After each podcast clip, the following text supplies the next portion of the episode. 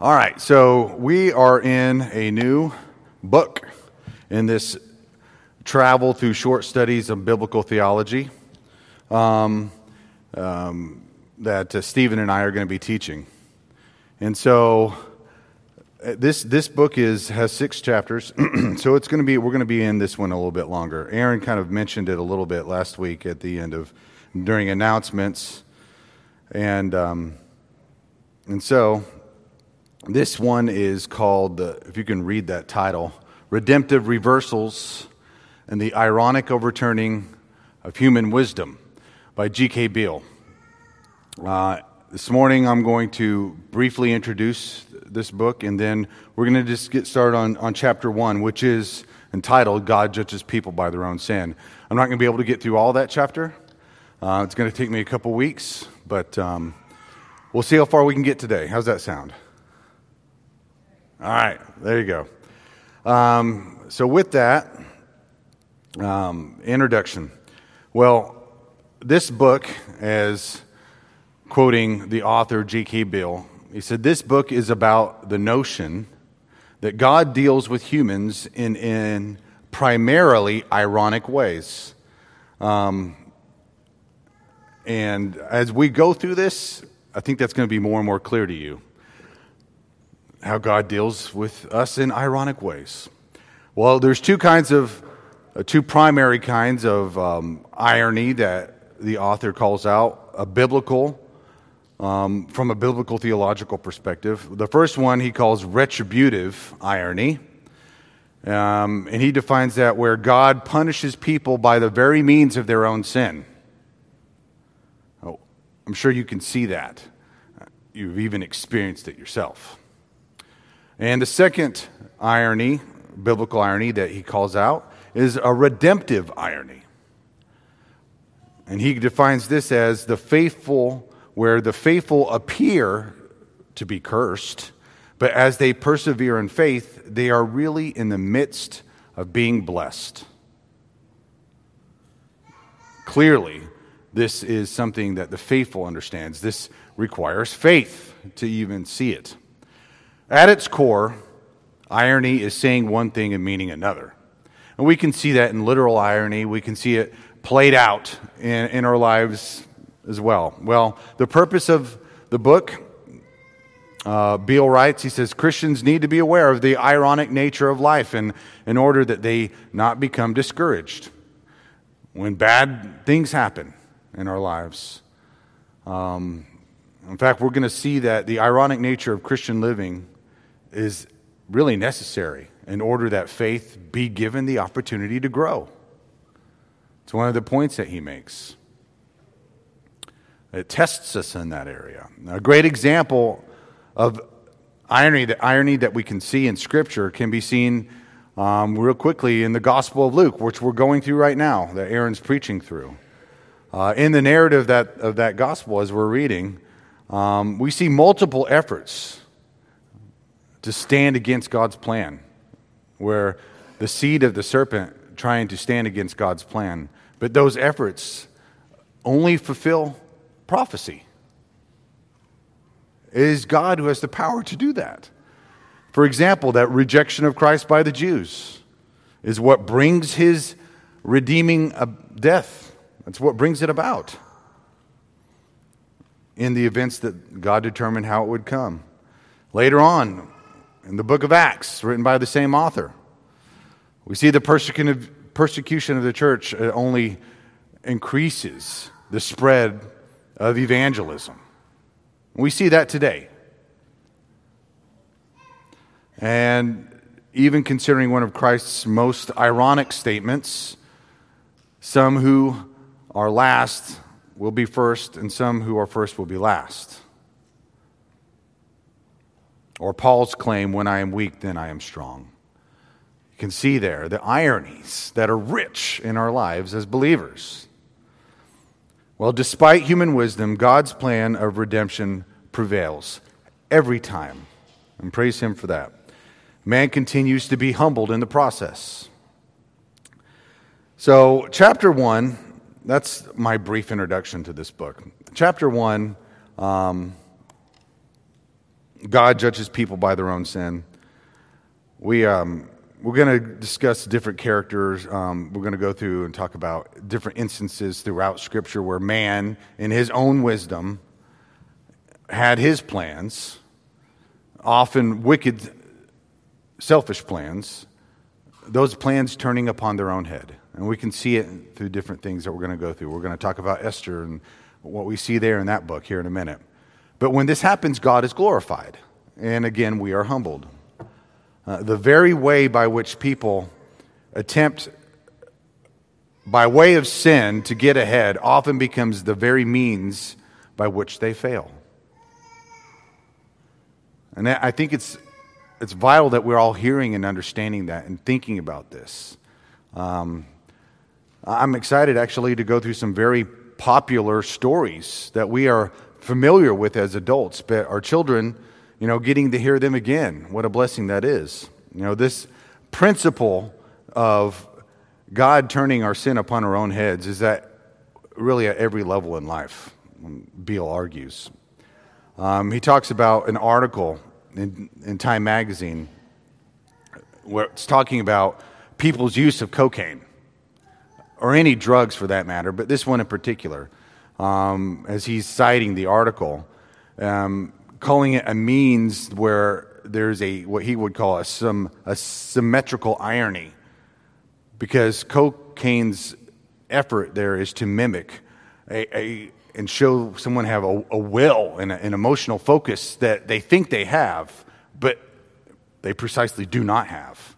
They're, they're deceiving themselves. They feel like they're unstoppable. And they go off and do those things under that influence that becomes their demise. So these virtues that people think they have sometimes, which are not virtues at all, ends up humbling them.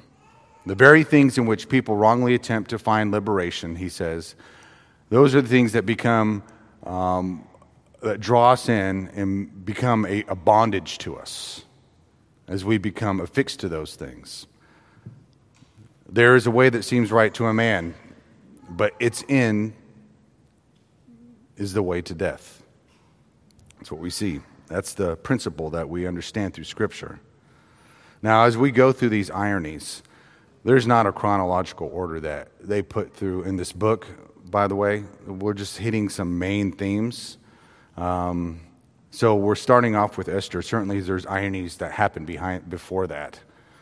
Uh, you know, just thinking what happened in the garden and the curse that we talked about already. You know, man was to be fruitful and multiply, and then that fruitfulness of the earth turns up to be cursed, and man, by the sweat of his brow and through pain and misery, has to produce. So there's ironies that we're not going to cover completely here, but we're just going to call out some of the things that the author is calling out. Well, starting off here in Esther, we consider that arch enemy of the Jews, Haman.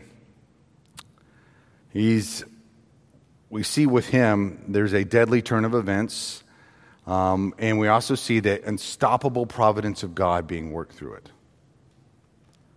Now, Haman, just as a reminder, he was a, a pathetic sycophant. He kissed up to the king as much as he could uh, for glory for himself, this, this enemy of the Jews. And despite whatever talents that the man may have had, and I'm sure he had talents because you don't get to that level in that kingdom, that ancient kingdom of Persia, uh, like he did without having some skills. But despite those, uh, he was a man that greatly lacked integrity. He was a wicked man. Uh, he hated God and he hated God's people. And he put his confidence in things that were un, unstable, namely himself. Well, Haman found an enemy in Mordecai, if you recall that. Uh, Mordecai was a Jew who possessed integrity. He feared God. Uh, and we fe- see here in, the, in that narrative, that story, a trust that's proven here to be fruitful in the end, and it's full of hope. This, this hope that Mordecai had. Well, he was Esther's uncle, right? Uh, who became queen, Esther. Uh, Esther was this young virgin that was, was taken in I'm not going to walk through the whole story, but these are the main characters here. But the focus that is brought out in this book is on Haman, uh, how he plotted for Mordecai to be hanged because, well, he wouldn't bow down to him when he came by in the streets. Mordecai would not pay homage to Haman. And if there's one thing that Haman could not suffer, that was a wounded pride. So, the ironic turn of events here in this story is that night, if you recall, before Mordecai was to be hanged, the king himself couldn't sleep. So, what did he do? He asked the servants to come read to him um, records of the affairs of the kingdom. I suppose that is an interesting read. It would certainly put me to sleep. Um, but he asked that to be read, and as that was being read, they came across the assassination attempt that was taken against the king, but how it was foiled by Mordecai. The king asked, Well, what honor was bestowed upon this man for saving me, for bringing this out in the open? And he found out no honor had been given to him. Well, at the same time, as irony would have it, enters Haman into the king's court. Um, and so he came there to, um, he had his own plot. He wanted to suggest uh, the plans to get uh, Mordecai and the Jews destroyed. Uh, but he, he, the king instead asks Haman, says, What is to be done for the man whom the king desires to honor? Of course, Haman thinks he's talking about himself. Well, Haman gives him a list of ways how he could do that to show honor to a man, um, but it wasn't for him. But the king tells Haman, he says, Do so. Do those things that you've told me. Do the, so for the Mordecai the Jew. Do so for Mordecai the Jew. And so Haman was required to lead the horse around that Mordecai was sitting on, and he had to chant throughout the city square, you know, giving praise to Mordecai. You can imagine the pain that was. We read in this story how he went home and he cried to his wife and friends and, and all that stuff, but that escapes our story for this morning. However, Haman was still successful on some level. He was successful in getting the key to agree to his secret plot, the king not knowing exactly all that was entailed in this plot. Well, soon after, Queen, um, we see Queen Esther enter the scene here, and informs the queen, or the king rather, of Haman's plot, which was really to exterminate the Jews, which of course included herself and Mordecai. This infuriates the king, ordering Haman to be hanged on those gallows that he had made for Mordecai himself, and so therefore he was hanged. That is a book where you don't see um, God being mentioned um, and quoted, but we see that God's providence hard at work there. The, the ironic turn of events that God's in control of. This story of Mordecai's rise and then of Haman's uh, demise exemplifies a more general principle where God sets on high those who are lowly and those who mourn are lifted to safety. He frustrates the devices of the crafty so that their hands achieved no success, as so Job noted. Quoting Job there. Well, regarding the scheming of the wicked, we read also in Job chapter 18.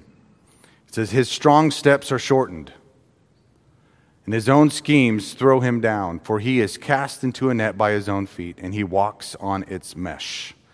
A trap seizes him by the heel a snare lays hold of him. A rope is hidden for him in the ground, a trap for him in the path. So the demise of the wicked is turned upon their own heads. And we see that very clearly in that story in, in Esther. So that's one thing that we see and we call out in chapter one of this book. The next thing that um, Beale talks about is this principle of an eye for an eye that we see in Leviticus. Um, this, this irony of judgment. Let's just read this passage real quick um, in Leviticus chapter 24. It says, If anyone injures his neighbor, as he has done it, it shall be done to him. Fracture for fracture, eye for eye, tooth for tooth, whatever injury he has given a person shall be given to him. Whoever kills an animal shall make it good, and whoever kills a person shall be put to death. This was given to the, the nation of Israel, this was given in Scripture, and it is a principle that good laws should be based on. Now, what does Christ say? He says, tells us to turn our cheek. And frankly, that vengeance is the Lord's, which is also, we read in Deuteronomy. So, how we live this out faithfully as Christians is we don't take revenge into our own hands, but God, the providence of God that He uses, He turns these things upon and uses this, the same devices that we sinfully engage with often to be our punishment an eye for an eye. The idea is that the form of man's punishment is to be patterned after the form of his crime or whatever his sin is. You know, the very act, for example, of killing another shows the pattern how the killer must himself be punished. He must be killed, put to death. Um, so it may seem to a man the right way for a man to act to kill someone, but in its way is death. Furthermore, the murderer will be punished by the means of his own sin. And that is the ironic judgment that's we're talking about here. It's something that we should consider and, and fear God for, that He sees these things. There's some passages I want to go through here. In Psalm 5, the first part of 10, regarding this ironic judgment of God, it says, Make them bear their guilt, O God. Let them fall by their own counsels, because of the abundance of their transgressions. Cast them out, for they have rebelled against you. Let them fall by their own counsels. That passage reads. In Psalm 7, verses 15 and 16, He makes a pit, digging it out, and falls into the hole that He has made. His mischief returns upon his own head, and on his own skull violence descends.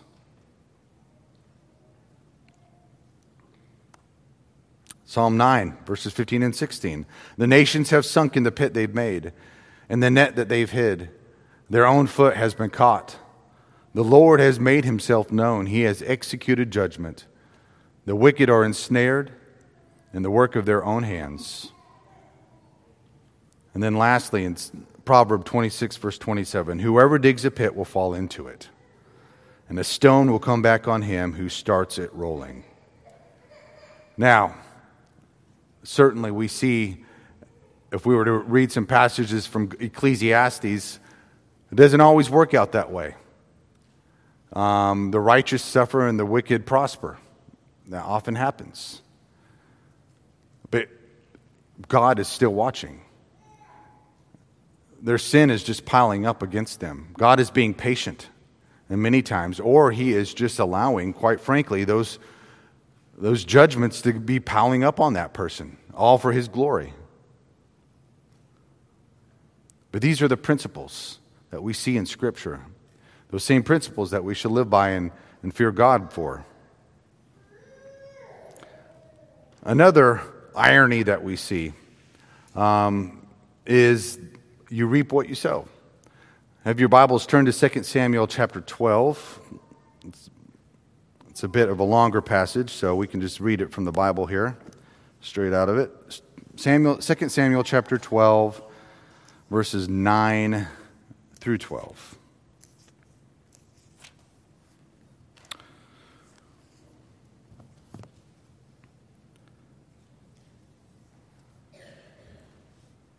Now, what's going on here. This is when Nathan is rebuking David after he had sinned with Bathsheba and murdered Uriah. Why have you despised the word of the Lord to do what is evil in his sight? You have struck down Uriah the Hittite with the sword and have taken his wife to be your wife and have killed him with the sword of the Ammonites. Now, therefore, the sword shall never depart from your house because you have despised me and have taken the wife of Uriah the Hittite to be your wife. Thus says the Lord Behold, I will raise up evil against you out of your own house, and I will take your wives before your eyes and give them to your neighbor, and he shall lie with your wives in the sight of this sun. For you did it secretly, but I will do this thing before all Israel and before the sun. Very ironically, this neighbor that the Lord will be giving his wives over to is going to be a little bit closer than a neighbor, as we're going to read about here in a minute. Well, David was being punished by the very mean, by the means of the, the very sins that he had committed. David's murder of Uriah by the sword was punished by his sons, Amnon and Absalom, both being likewise murdered killed. And just as David committed adultery with another's wife, so his wives became abused in even a greater way, a more spectacular way. Well, David should not have been surprised by the severity of this really ironic penalty. He would have remembered um, the fate of another king during his own youth. Um, it was perhaps it was this pronouncement by Nathan and coming to him that made him think perhaps of that sentence that was passed on Agag. You remember him, king of the Amalekites, where Saul was told to destroy him completely, not take any plunder or anything. Yet he he spared the king at the moment. Well, Samuel enters the scene and he says, As your sword has made women childless, so shall your mother be childless among women. Now, Samuel was pronouncing judgment over Agag before he chopped him into pieces because Agag was a wicked man who had destroyed families. The ironic judgment of Saul would have been evident as well before his own suicide. Because Samuel tells Saul, he says, Because you have rejected the word of Lord, God has also rejected you from being king. Probably at that time, Saul was going, Yeah, right. I just defeated another army. Who knows what was going through his mind before he took his own life? But nevertheless, David's own life and his story, his, he is, his life is spared. We know this. And that's part of God's redemptive plan as we see um, Christ in that, in that line of that, that godly seed. But God still used this as a, a means in his sin to, to punish him. You know, David's case for us is very instructive since it shows that even believers reap what they sow. We should be fearful of that, kids, and, and, and understand we reap what we sow. Pray for God's mercy. He is a merciful God. You know, the punishment that David received wouldn't have an eternal dimension with it. He was a man saved by grace, just as so many of us are. But the judgment he had to suffer, nonetheless, was very real. Arthur Pink, A.W. Pink, had this to say. He says, Though God forgives his people their sins, yet he frequently gives them plain proof of his holy abhorrence of the same and causes them to taste something of the bitter fruits which they bring forth. It's a fearful thing to fall in the hands of an angry God. Even when He's your Father, in the sense of the punishment that we deserve. I would much rather learn from David's example, wouldn't you? well, Christians should well consider their actions and the possible consequences. That's the, the point that Beale's making here.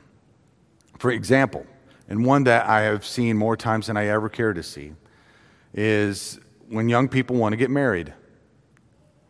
And sometimes those primary qualities are more of a, an, a, a, an attractive appearance or some personality that that person has. It's not their spiritual life. Those spiritual motivations and commitment to the Lord are often overlooked. Or we deceive ourselves just telling ourselves there's something there that's not. We don't take the counsel of other people, as another example. But I see it so many times. And when a Christian marries a non Christian, there are going to be troubles. There just will be. The believer, the unbeliever rather, cannot understand the, zeal for God that that Christian has. And so, as a result, the unbelieving spouse is going to be antagonistic to things like family devotions, uh, to things like mealtime prayer, you know, going to church. Now, this reaction is inevitable because that non Christian's focus is on the physical realm. There is no spiritual aspect that's alive. It makes no sense. You know, the point is that when Christians emphasize external realities when choosing a spouse, this choice can be the very thing that curses them later. And it's a sad thing to see. You reap what you sow. All right, this next section he calls entitled Traitors Betray Themselves. They think they're going to betray someone, but they end up themselves being betrayed. It's likely that the ironic patterns of life that we saw with David were further impressed upon his mind because of the events that did happen later on in his reign. You know, it was tragically after David had just forgiven Absalom, his son, for murdering Amnon. Now, Amnon was no good. He abused his, his half sister, and Absalom killed him for it. But David forgave Absalom. But Absalom repaid that kindness by leading a rebellion to overthrow his father. Again, those prophecy that Nathan told King David coming true. Well, to add to David's troubles, his best friend and trusted counsel, Ahithophel, he ended up siding with Absalom in this conspiracy. Absalom's his only motive was to lift himself up and make himself great, make his name great. That was his only thing. He wanted to be king. But Ahithophel, his decision to, to betray was probably seeking revenge against David. Now, this is something I didn't realize before. Um, I read this chapter, frankly. Um, it was probably seeking revenge against David on some level for the murder of Uriah and adultery with Bathsheba, because it's quite possible that Ahithophel was Bathsheba's grandfather. If you look through the lines of lineage, you see the um, they have um, the uh, father of, of Bathsheba is, this, is the same name as Ahithophel's son. So there's a connection there. Perhaps that's perhaps that's true. Um, that connection exists uh, clearly. Um, people could have more people could have that name than just um, his son. But that could have been a motivated factor there. But Absalom ended up not taking Ahithophel's advice, if you remember the story. Ahithophel wanted to pursue and attack David. Ahithophel actually, I mean, Absalom took the advice of someone else, and they didn't pursue David.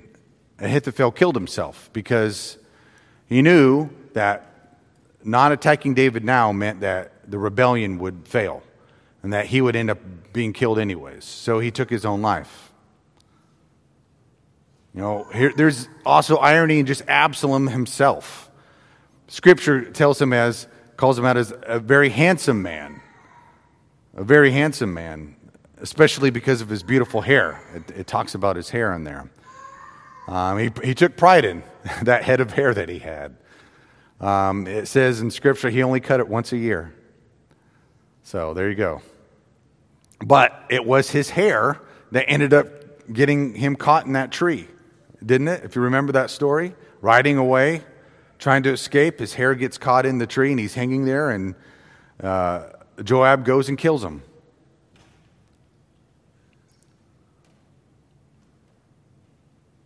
So he was killed. And the source of his pride became his downfall. Absalom, whose name in Hebrew means father of peace, was just the opposite. He was a son of contention. Well, these two men, Absalom and Ahithophel, they attempted to, to kill David. But before they could succeed, we see that their plot was turned back on their own head. And the very means by which they hoped to dispose of David was the very means by which they were disposed. So there's another example of, of God in His providence using irony to judge people. All right, now we're going to talk about Pharaoh. He taught he, this section in his book, he, he calls him the pre incarnate Hitler. I Thought that was um, an apt name for this man. The Pharaoh of ancient Egypt, he's a very good example of ironic judgment. We think of all the plagues and what those represented against their gods. Pharaoh being considered a god himself. And Pharaoh's own arrogance, he pursued Israel but was caught by that very plot by which he devised. You know, his first mistake, the Pharaoh's first was mistake. Know, you say he's, may not, obviously it wasn't his first, but well, his big mistake was that he claimed himself to be God. He thought he was God. He gave himself titles as Savior of Egypt, Lord of the living, universal God, and the sovereign God of heaven and earth. These are names not for man. And yet he bestowed upon himself those names. Well, Scripture, ironically, identifies the Pharaoh of the Exodus with Satan. And we can see that in Isaiah 51, verse 9, where he's referred to as the dragon. Well, his stubborn claim that he had that he was deity, in spite of those plagues that came upon them, was the reason for his judgment. He, his mistaken belief in his divine sovereignty eh, had to have led him to issue the, eh, that edict of the firstborn males of Israel to be killed by those midwives. And when that failed, he ordered them to be drowned in the Nile. And not only did his attempts to overcome Israel fail, but those edicts that he pronounced of declaring the, killed, the killing of these firstborn children were reversed and fell upon himself and that plague that killed the firstborn. And again, not only did God kill the firstborn of every Egyptian family, but he also drowned Pharaoh and his army, Pharaoh's army in that Red Sea. His sins came back upon his own head. And he was punished, ironically, for those very sins that he committed against Israel and against God.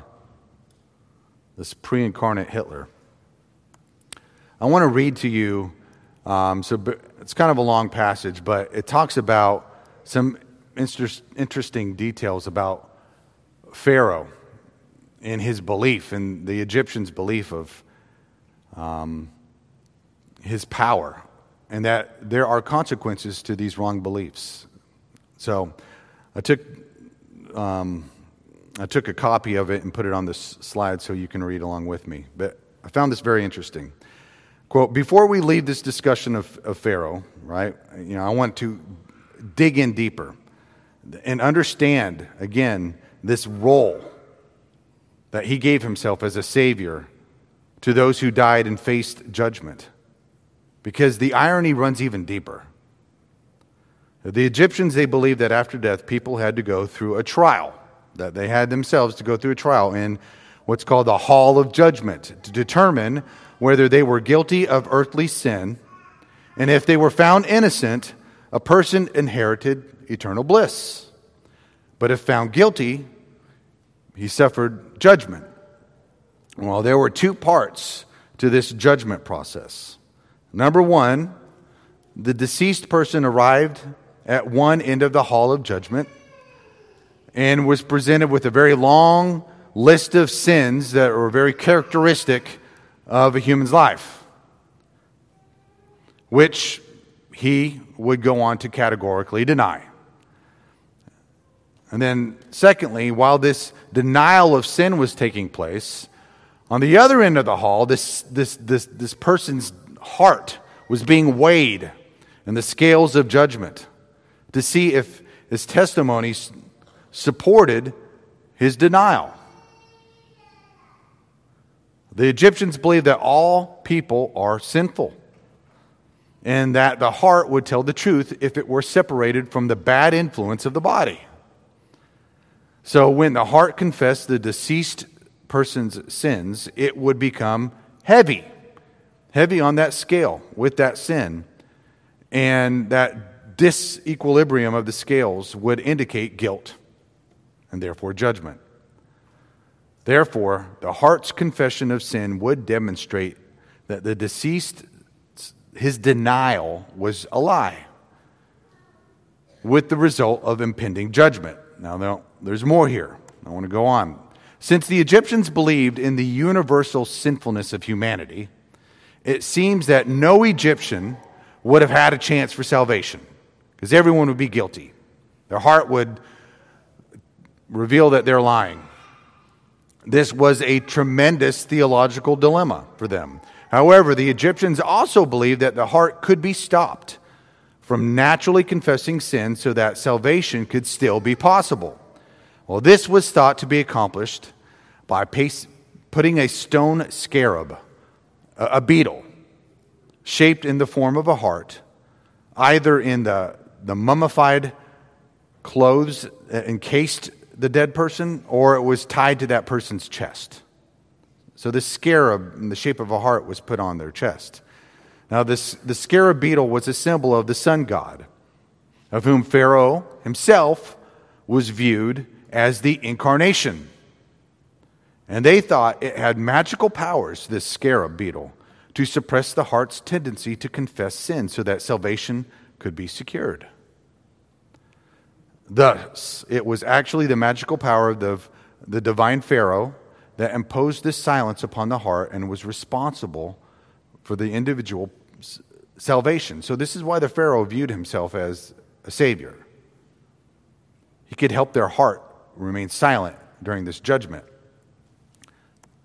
There were various magical spells written on the stone scarab and this heart to bring about the silence of the human heart the magical power of the sun god and Pharaoh was believed to transfer the stillness of the stone heart to the deceased so that the heart's movements to confess sin would be transformed into the stone stillness of silence, a hardened heart. This suppression of the heart's confession apparently came to be seen as a kind of hardening of the heart.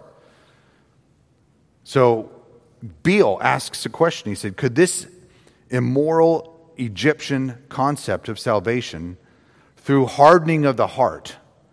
Could that be the background against which to understand the Lord's own hardening of Pharaoh's heart And this ironic judgment? That Pharaoh would understand, is what Beale's arguing, or at least questioning.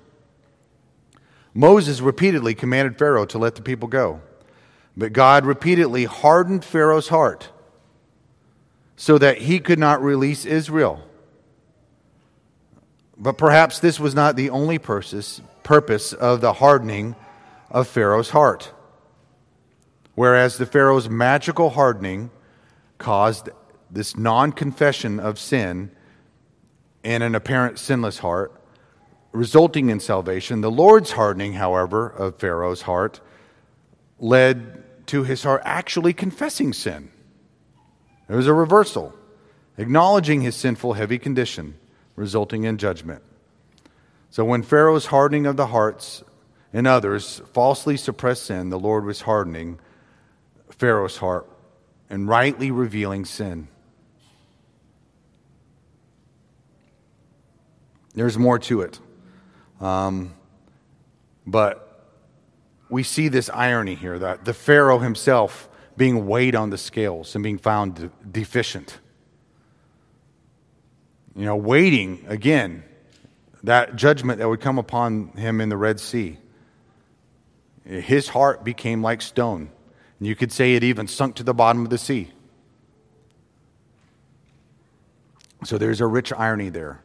And there's a background there to, um, to the Egyptian beliefs and the hardening of the heart that I, I hadn't realized before. All right, we're about out of time. Other examples um, that we see uh, in nature of man's wisdom against God's providence, you know, consider just in the life of Daniel himself a prophet of God, a leader in the kingdom of the Babylonians and the Medes and the Persians during Judah's captivity. Now, it was, if you recall, as the story goes, it was under King Darius's rule that charges were brought by other lesser leaders, non Jews, that really envied David's in, uh, Daniel's influence on the king.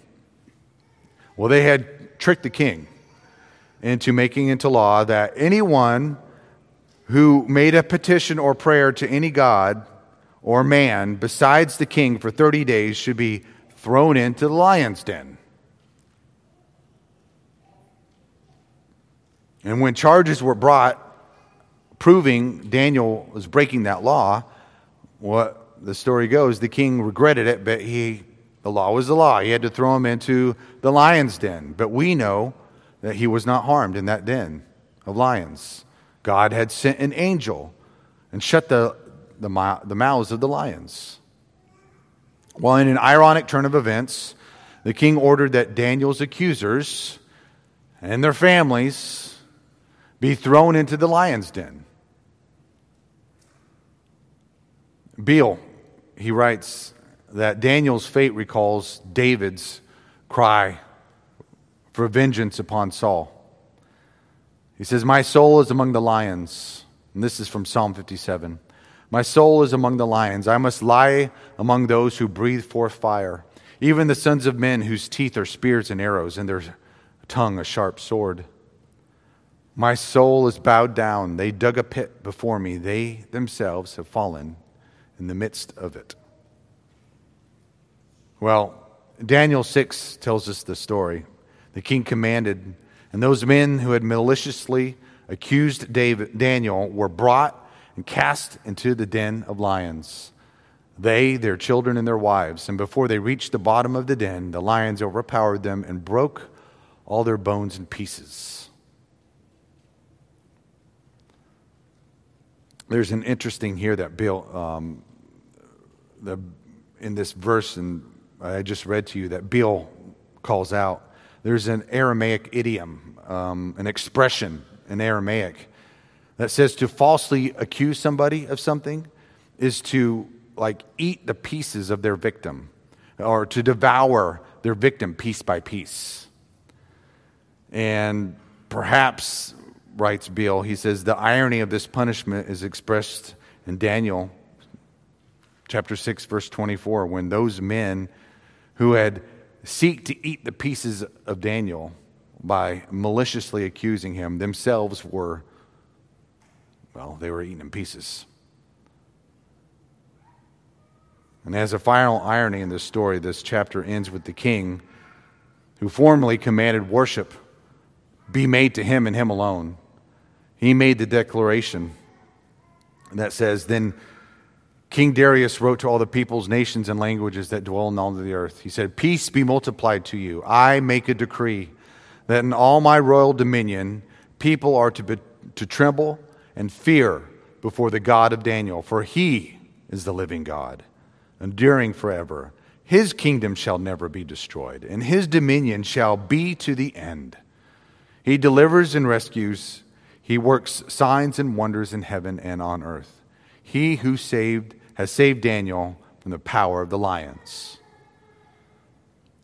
We, which was very similar to what Nebuchadnezzar declared after Shadrach, Meshach, and Abednego were saved from the flames.